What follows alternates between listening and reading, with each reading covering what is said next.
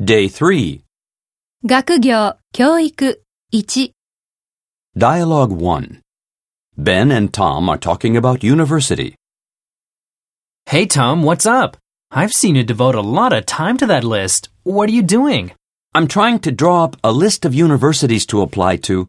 I don't want to rush into a decision, so I've put together a set of criteria for consideration. So, which university is the best candidate? Well, I've all but decided on Brown University. I don't want to boast, but I have a high GPA, I'm ambitious, and I'd be willing to study hard. You're also very organized. I have yet to gear up for a university application. All these choices bewilder me. I must get some brochures quickly. At this stage of the year, you should be thinking seriously about it. Don't dwell on it for too long and expect to get into the best universities. That would be naive.